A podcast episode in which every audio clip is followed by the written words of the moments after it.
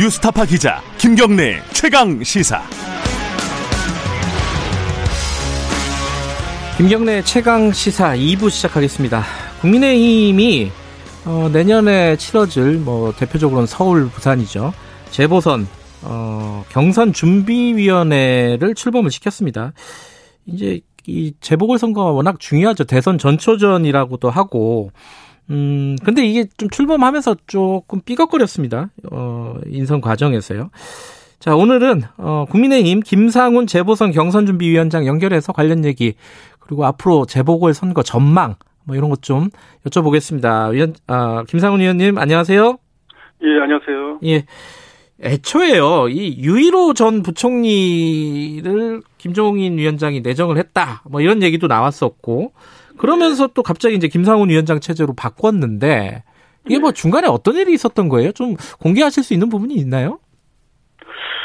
어, 아니요, 변경된 부분에 대한 경위는 제가 그 따로 듣지는 않았고요. 아, 그래요? 어, 다만 이제 조금 객관적이고 합리적인 대안을 음. 도출해달라는 어, 의지가 있었고, 네. 또 어, 서울, 부산과 별도의 좀 연고를 갖지 않는 아, 어, 위원장이 예. 선거 경선 룰을 정하는 것이 보다 공정하지 않겠나 하는 네. 어, 그런 의견도 있었는 것 같습니다.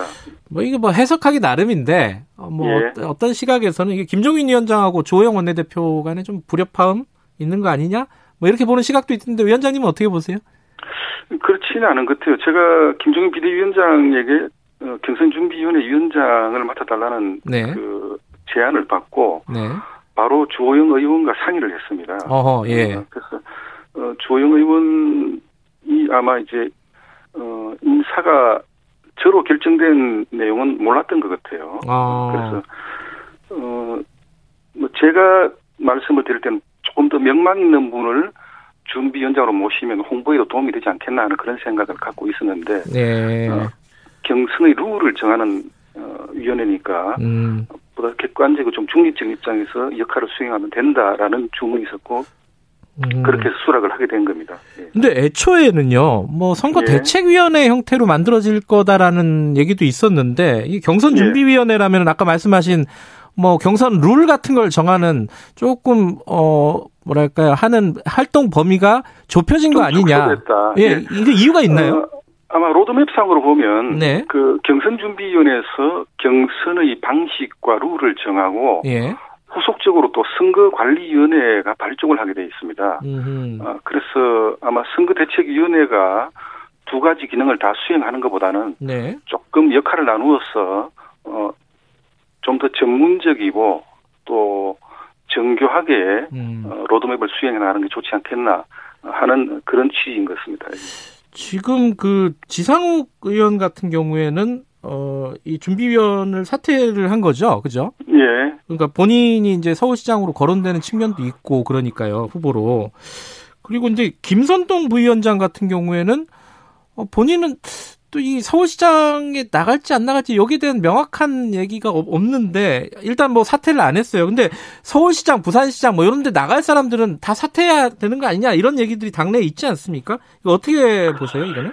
예, 여의도 연구원장과 사무총장은 사실상 당연직으로 지금 들어와 있는 건데 네. 어, 이 경선준비위원회는 또 룰을 정하는 심판단의 역할을 그렇죠. 어, 하기 때문에 예. 선수로 뛰실 분이 심판단에 들어와 있는 것은 음. 어, 공정하지 않다라는 생각이 듭니다. 아마 예. 본인들께서도 그렇게 자각을 하실 거고 예. 어, 지상 원장은 그런 취지에서 당의 부담을 주서는 안 된다고 해서 음. 어제 어, 용퇴를 하신 거고 네. 어, 만약 김선동 총장이 또 본인께서 예. 서울시장 후보로 나갈 의사가 명백하다면 네. 아마 제가 아는 김선동 총장은 본인께서 음. 어, 그런 좀 그 용퇴를 하실 분이다 음. 그렇게 생각합니다. 다만 지금 서울시장 후보로 나설지에 대한 음. 그좀 확인이 되지 않은 상태이기 때문에 네. 어, 본인과 좀 그런 논의하는 기회를 갖도록 하겠습니다. 그러니까 뭐 김선동 사무총장도 마찬가지고 박수영 의원 같은 경우도 그렇고 이게 이제 어 계속 그 준비위원을 한다는 뜻은 선거에 안 나가는 거다 이렇게 뭐 유권자들은 바라보면 되나요? 어떻게 보, 보세요? 어, 그렇죠. 음. 그 이것은 이제 룰을 정하고 심판하는 그런 역할이기 때문에 예, 어뭐 선수로 뛰실 분이라면 당연히 여기서 용퇴를 하실 테고 예, 계속 여기서 활동하시면서 본인들이 영향을 보태주신다면 네. 후보로 나설 뜻이 없다라고 봐야 되지 음. 않겠습니까? 네. 알겠습니다. 그, 어, 재보궐선거 전망 얘기하기 전에, 뭐, 예. 그, 김종인 위원장 얘기 하나만 여쭤보고 가죠. 그, 장재현 의원 같은 경우에, 예. 뭐, 예를 들어 가지고, 뭐, 김종인 위원장을 마이너스의 손이다. 그리고 뭐, 상임위 다 포기한 거는 이제, 어, 문제가 있었던 전략이다. 등등등 얘기를 하고, 당내에서 약간 최근에 보면은, 요번에 이제 준비, 뭐 만들어진 과정도 물론 이제 지금 위원장님은 그거는 아니라는 취지로 말씀하셨지만 김종인 위원장의 리더십이 조금 흔들리는 거 아니냐 이러다가 제복을 못 하고 이 비대위 체제가 무너지는 거 아니냐 이런 뭐 약간 섣부른 얘기긴 하지만요 그런 얘기 우리- 나오는 거에 대해서 어떻게 생각하세요? 네. 그 우리 김경래 진행자께서 또 당에 좀 갈등을 그 좀 부추기는 그런 진행하시는 거예요. 뉴스가 약간 갈등을 예, 주로 보는 예, 이제 측면이 있죠. 김종인 예. 비대위원장께서는 이제 큰 방향을 잡고 예. 또 노선을 어 수정하고 네. 또 다시 어, 국민들의 받기 위한 음. 중도 끌어안기에 굉장히 좀 고심을 하는 부분이 있습니다. 네. 그러다 보니까 사실 우파 보수라는 게 스펙트럼이 굉장히 넓잖아요. 그렇죠. 이런 의견을 가질 수 있는 분도 있고 네. 같은 보수인데도 불구하고 네.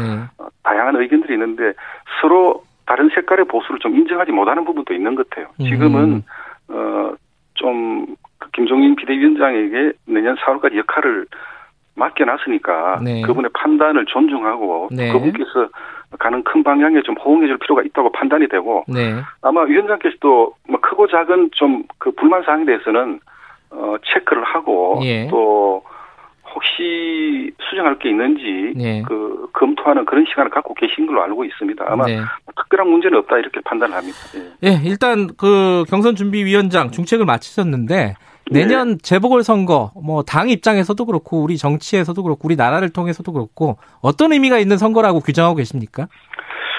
예, 어, 들어 뭐 대선 전초전이다 이렇게 표현도 하시는데 네. 이게 어, 대한민국 수도 서울에서 치러지는 선거고 네. 또 제2의 도시 부산에서 치러지는 선거입니다. 네.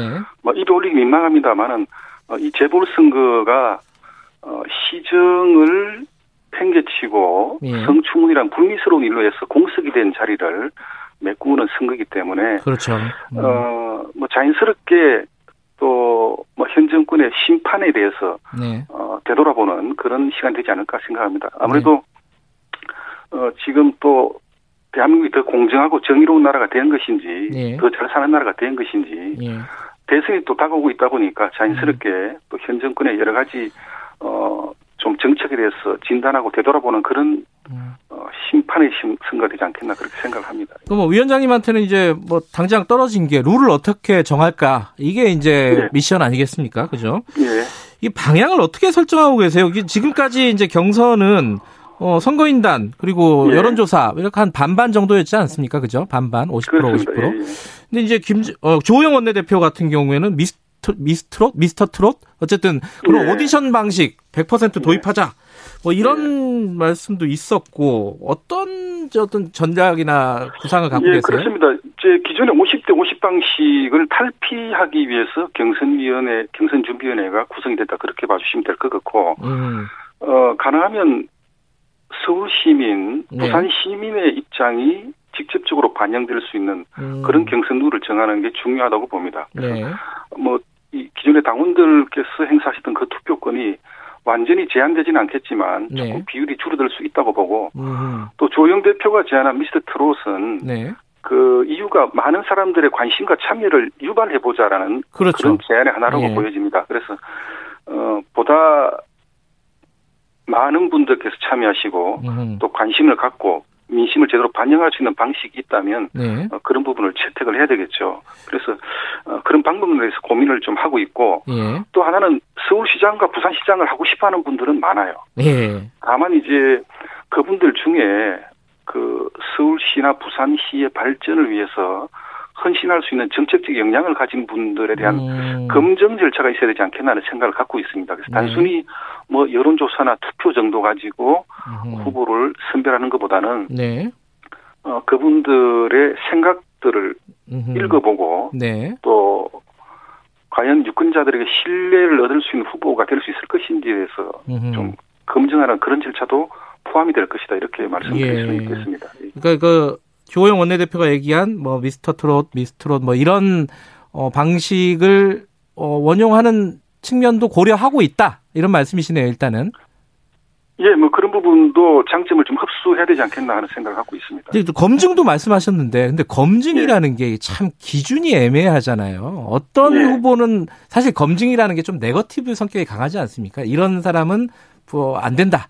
뭐 예를 들어 뭐 음주운전 뭐 경력이 있는 사람이면 안 된다. 뭐 이런 여러 구체적인 예, 어떤 게 당연히, 있을 텐데. 예, 당연히 예. 이제 자격이 어, 없는 분에 네. 대해서 현재 당헌 단계에도 여러 가지 규정을 두고 있어요. 예. 그래서 어, 세간의 의혹을 사고 있다든지 네. 또 법적으로 그 수사 대상에 올라 있는 분이라든지 또 네. 어, 본인의 처신이 좀 파렴치한 그런 부분이 있어서 음. 많은 분들께 비난의 소지가 있다는 분들은 아마 네. 좀그 여과 과정을 거칠 것이고 예. 어, 또 제가 말씀드리는 검증은 네. 그이 검증은 사실상 그 주로 토론 과정을 통해서 그분들의 음. 그 사고와 네. 또 어, 앞으로의 여러 가지 의지, 예. 각오를 우리가 들여다볼 수 있을 텐데 예. 어, 거기에 뭐 좀 정치적인 요인을 좀 배제하더라도 네. 과연 지금 서울시와 부산시의 부족한 부분은 무엇인지 음. 그런 부분을 제대로 진단하고 대안을 내놓을 수 있느냐 하는 그런 부분이 조금 네. 어, 확인이 돼야 되지 않겠어요? 그래서 네. 그런 과정을 좀 거쳐야 될 것 같다 그렇게 생각을 하고 있습니다. 지금 이제 뭐 미스터 트롯이 됐든 뭐 검증이 됐든 뭐 룰을 정하는 것도 중요하지만 사실은 선거는 사람이잖아요. 어, 예. 인물란을 얘기하는 사람들이 많습니다. 이게 나오자 나온다고 하는 사람 혹은 뭐 언론에서 거론이 되는 사람들은 많은데 경쟁력이 있느냐 이건 어떻게 좀 보고 계십니까? 어, 드러나 있는 인물 부재로만 보면 뭐 민주당도 사정없이 달 겁니다만은 음, 그 지금 수면 밑에서 또 출마 그 준비를 하고 계시는 분도 계실 것 같아요. 네. 그래서 어 저는 지금 위중한 상황이기 때문에 네, 어 물론 당내 자강 차원에서 당내에서 인사를 찾는 것도 중요하지만 네, 당 밖에서도 아하. 어, 우리가 부족한 부분에 대해서 예, 어 해법을 제시할 수 있는 네, 역량 있는 후보라면 네, 어, 우리가 영입을 해서 음흠. 어, 그분들도 같은 어, 경쟁 라인에서 예, 우리가 판단하고 또 선택할 수 있는 기회를 드려야 된다 이렇게 음. 생각을 합니다. 그래서 지금은 뭐 쥐를 잡는 고양이가 검은색이든 흰색이든 네, 어, 네. 우리는 좀 더 좋은 사람을 찾아 나서는 그런 노력을 어, 분주히 해야 될 걸로 그렇게 생각을 합니다. 그러니까 외부 인사 영입도 열어놓고 생각하겠다는 말씀이시잖아요. 예, 예. 그러면은 이제 당장 떠오르는 사람이 당연히 안철수 국민의당 대표일 겁니다. 예. 그러니까 안철수 대표 같은 경우에는 근데 주, 어, 뭐야, 김정인 위원장이 굉장히 좀 부정적이에요. 예. 이런 부분들은 당내에서 좀 갈등이 벌어지지 않을까라는 생각도 드는데, 우려도 있는데, 어떻게 보세요? 그래서 제가 안철수 대표의 그 속마음을 모르고 말씀드리는 거 좀 결례일 것 같아서 좀 말을 삼가하겠습니다만은 네. 안철수 대표는 결과적으로 그 다음 대선 특히 정권 교체를 희망하는 어 열망하는 분들 입장에서 보면 어, 국민의 힘과는 힘을 좀 같이 합쳐야 될 뿐이다. 네. 그렇게 판단하고 어 가능하면 잠재적으로 대선 후보로 거론되는 분에 대해서는 좀 가치를 높여주고 음흠. 또 그분들을 존중하면서 같이 협력할 의사가 있는지 타진하는 게 굉장히 중요하다고 봅니다. 아마 네. 어, 국민의힘이 그런 길을 걸어갈 것이다 이렇게 기대를 하고 있습니다. 예. 근데 만약에 안철수 대표 쪽에서 어, 예. 서울시장 쪽에 뭐 당장 뭐 예. 같이 선거를 치르고 싶다라고 하면은 예. 같은 다른 후보들하고 같은 조건으로 같이 경선을 치를 수 있을 거라고 보세요? 글쎄 안철수 대표에서 그런 의사를 피력하는 시기가 중요할 테고 네. 아마 또 후보를 선택하는 과정에 그런 의사 표시가 만약 있다면 네. 어, 저희들이 그 예를 들면 뭐 예비 경선과 본 경선이 있겠지만 네. 그 그분의 입장에서 우리가 좀 어, 존중해드리는 음. 그런 과정과 방식은 필요하다 이렇게 음. 생각은 합니다. 지금 좀 그 민주당보다는 좀 빠르지 않습니까? 지금 일정이 보면은 그죠? 야당이니까요. 예. 이게 우리가 좀 더 바쁘게 움직여야 되겠죠 아무래도. 음, 예. 스케줄상으로 보면 언제쯤이면은 어, 유권자들이 어, 후보들의 대략적인 윤곽이나마 파악할 수 있을까요? 스케줄 어떻게 보고 계세요? 예, 경선준비위원회가 아마 11월 중순까지 해서 룰을 세팅을 할 것 같습니다. 예. 어, 그럼 그 룰을 갖고 음. 어, 선거관리위원회가 아마 구성이 될 텐데 네. 12월 말 또는 뭐 1월 달쯤에는 어, 양 지역 출마를 희망하는 후보군들이 어, 윤곽이 잡히지 않겠나 그렇게 생각을 합니다. 어. 그 민주당은 사실은 서울시장, 부산시장을 낼 수가 없는 거잖아요. 이 지금 현재 민주당의 당원으로 보면은 그죠. 이거 어떻게 보십니까 이거는? 민주당의 당은뿐만 아니고 상식적으로 판단한다면 네. 그 우리가 재보궐선거를 하자고 해서 한 게 아니지 않습니까? 예. 또 참 입에 올리기는 민망합니다만은 어, 성추문이라는 불미스러운 일로 해서 시정을 팽개치고 가버리셨어요. 예. 그 빈자를 지금 이제 임자를 찾는 선거입니다. 그래서 예.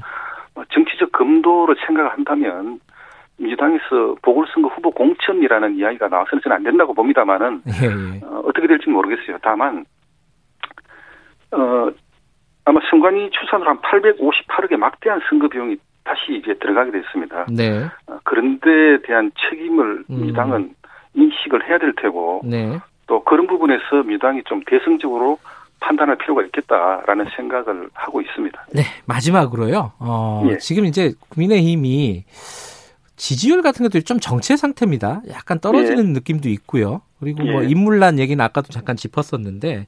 이번 선거에 어떤 필승 전략이라고 할까요? 어떤 게 필요하다고 보십니까? 어, 뭐 저는 개인적으로 여론조사의 추이에 대해서 굉장히 오랫동안 지켜봐오고 분석을 좀 해온 사람 중에 한 사람입니다. 아, 네. 저는 어, 여론조사 결과 일이 일비할 필요는 없지만 네. 어, 여론조사 방식, 특히 여론조사 대상자의 모집단을 추출하는 데는 어, 편향된 방식이 적용돼서는 안 된다는 생각을 갖고 있습니다. 그래서 네. 어, 뭐 그런 부분 혹시 다음에 이야기할 기회가 있을지는 모르겠습니다만은 예. 그렇게 하고 예.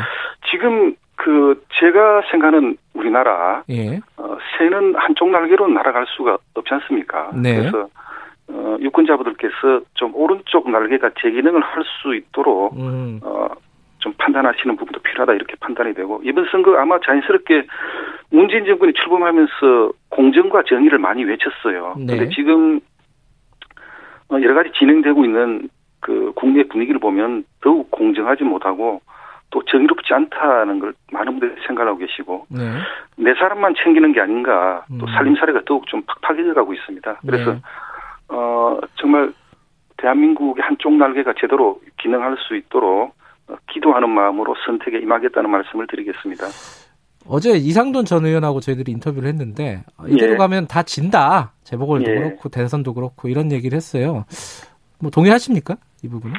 예, 뭐 그분도 해안이 있으신 분이라고 제가 네. 생각하고 있고 그분 뭐 지적하시는 부분 저희들이 겸허히 수용해서 네. 아마 반영을 해야 될 걸로 그렇게 생각을 합니다.